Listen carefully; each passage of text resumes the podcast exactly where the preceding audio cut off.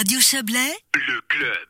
Deux Vaudois ont lancé cette semaine leur tout premier jeu vidéo. Son nom, The Mole Men, ou en français Les Hommes Taupes. Quand un frère a rencontré, a rencontré les deux ingénieurs logiciels à l'origine de ce divertissement Made in Vaud, il a demandé au veuvaisant Samuel Mayor et à l'Hiverdonois Félix Perrin la trame du jeu. The Mole Men, c'est un jeu platformer euh, au graphisme rétro dans lequel on incarne un personnage euh, généré aléatoirement, euh, qui est un révolutionnaire qui va lutter contre le système en place dans la galaxie, euh, contre le terrible Overlord. et donc parcourir les planètes qui sont elles aussi générées aléatoirement pour devenir plus fort et vaincre les généraux et le grand méchant de, la galaxie. Et puis, comment est-ce que vous est venue l'idée de créer justement ce jeu? Bon alors, on est des gamers depuis notre plus tendre enfance. Et puis, euh, ça a toujours été euh, un peu un rêve de créer un jeu vidéo. Et d'ailleurs, on a toujours, depuis, depuis très longtemps, euh, essayé de faire des petits jeux par-ci par-là, des concepts de jeux, tester les technologies et tout ça. Et puis, finalement, quand on s'est rencontré avec Félix, on a décidé de lancer un projet plus sérieux, plus concret, qu'on pouvait finir. Si on se concentre un peu sur la conception de ce jeu, comment ça se passe? Quelles sont les complications que vous avez pu trouver sur votre chemin pendant ces trois ans à concevoir ce jeu? Euh, bah, je pense que les plus grosses complications qu'on a eues, c'était vraiment de pouvoir rester motivé alors qu'on a chacun un travail, des enfants, de pouvoir garder le cap, de pouvoir travailler tous les soirs, euh, s'automotiver l'un l'autre pour réussir à vraiment en trois ans pouvoir finir notre jeu. Je peux rajouter un truc, euh, on s'est pas rendu compte au début du projet, c'est que développer un jeu, ça demande euh, beaucoup de compétences différentes, euh, le dessin, la programmation, le game design. C'est juste un projet gargantuesque. Et puis, euh, au fur et à mesure du développement, on se rendait compte qu'il nous manquait des compétences. Maintenant, on le sait, mais on a dû apprendre sur le tas.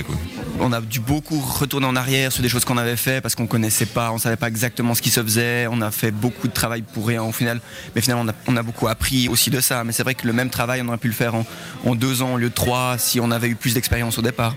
Et c'est vrai que nous, le public, on voit les jeux quand ils sont terminés, mais euh, c'est peut-être moins fun de le mettre en place. Il y a différentes étapes lorsqu'on développe justement un jeu.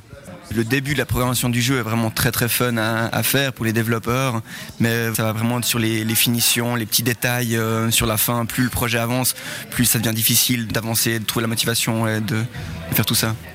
Vous avez parlé tout à l'heure de, compétences qui pouvaient peut-être vous manquer euh, pendant la conception.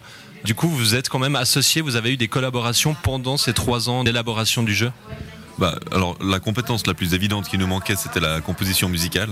C'est un, métier à part entière euh, qu'on n'a jamais eu l'intention d'apprendre.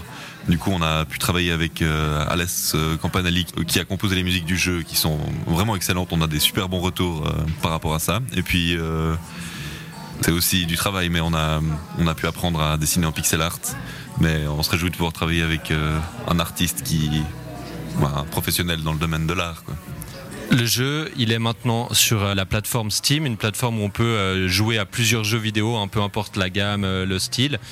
C'est quoi vos attentes maintenant? Par le biais du système d'accès anticipé de, Steam. Donc le, jeu sort est sorti en accès anticipé. On espère pouvoir euh, réunir une communauté autour de jeux qui pourrait nous aider euh, à améliorer le jeu, euh, qu'on puisse écouter leur feedback, qui puissent nous donner par exemple des bugs supplémentaires ou des suggestions de nouvelles fonctionnalités qu'on pourrait rajouter au jeu. En gros, améliorer le jeu avec la communauté. Et vous avez déjà des premiers retours, même si ça fait que quelques jours que le jeu est sur Steam Ouais, alors pour l'instant, on a tous les retours qu'on a, ils sont positifs. Il y a un magazine de jeux vidéo qui nous a donné 4,6 sur 5, donc on est très content. On a fait une cinquantaine de ventes pour l'instant, deux jours, et puis on a eu que des critiques positives pour l'instant, donc on, est content. Et pour la suite, euh, même si vous avez pu constater l'ampleur euh, du travail avec à peu près 3000 heures hein, de travail chacun en 3 ans, vous avez envie de poursuivre et de créer d'autres jeux maintenant? Oui, maintenant on a vraiment envie de pouvoir euh, continuer notre aventure, pouvoir faire d'autres jeux.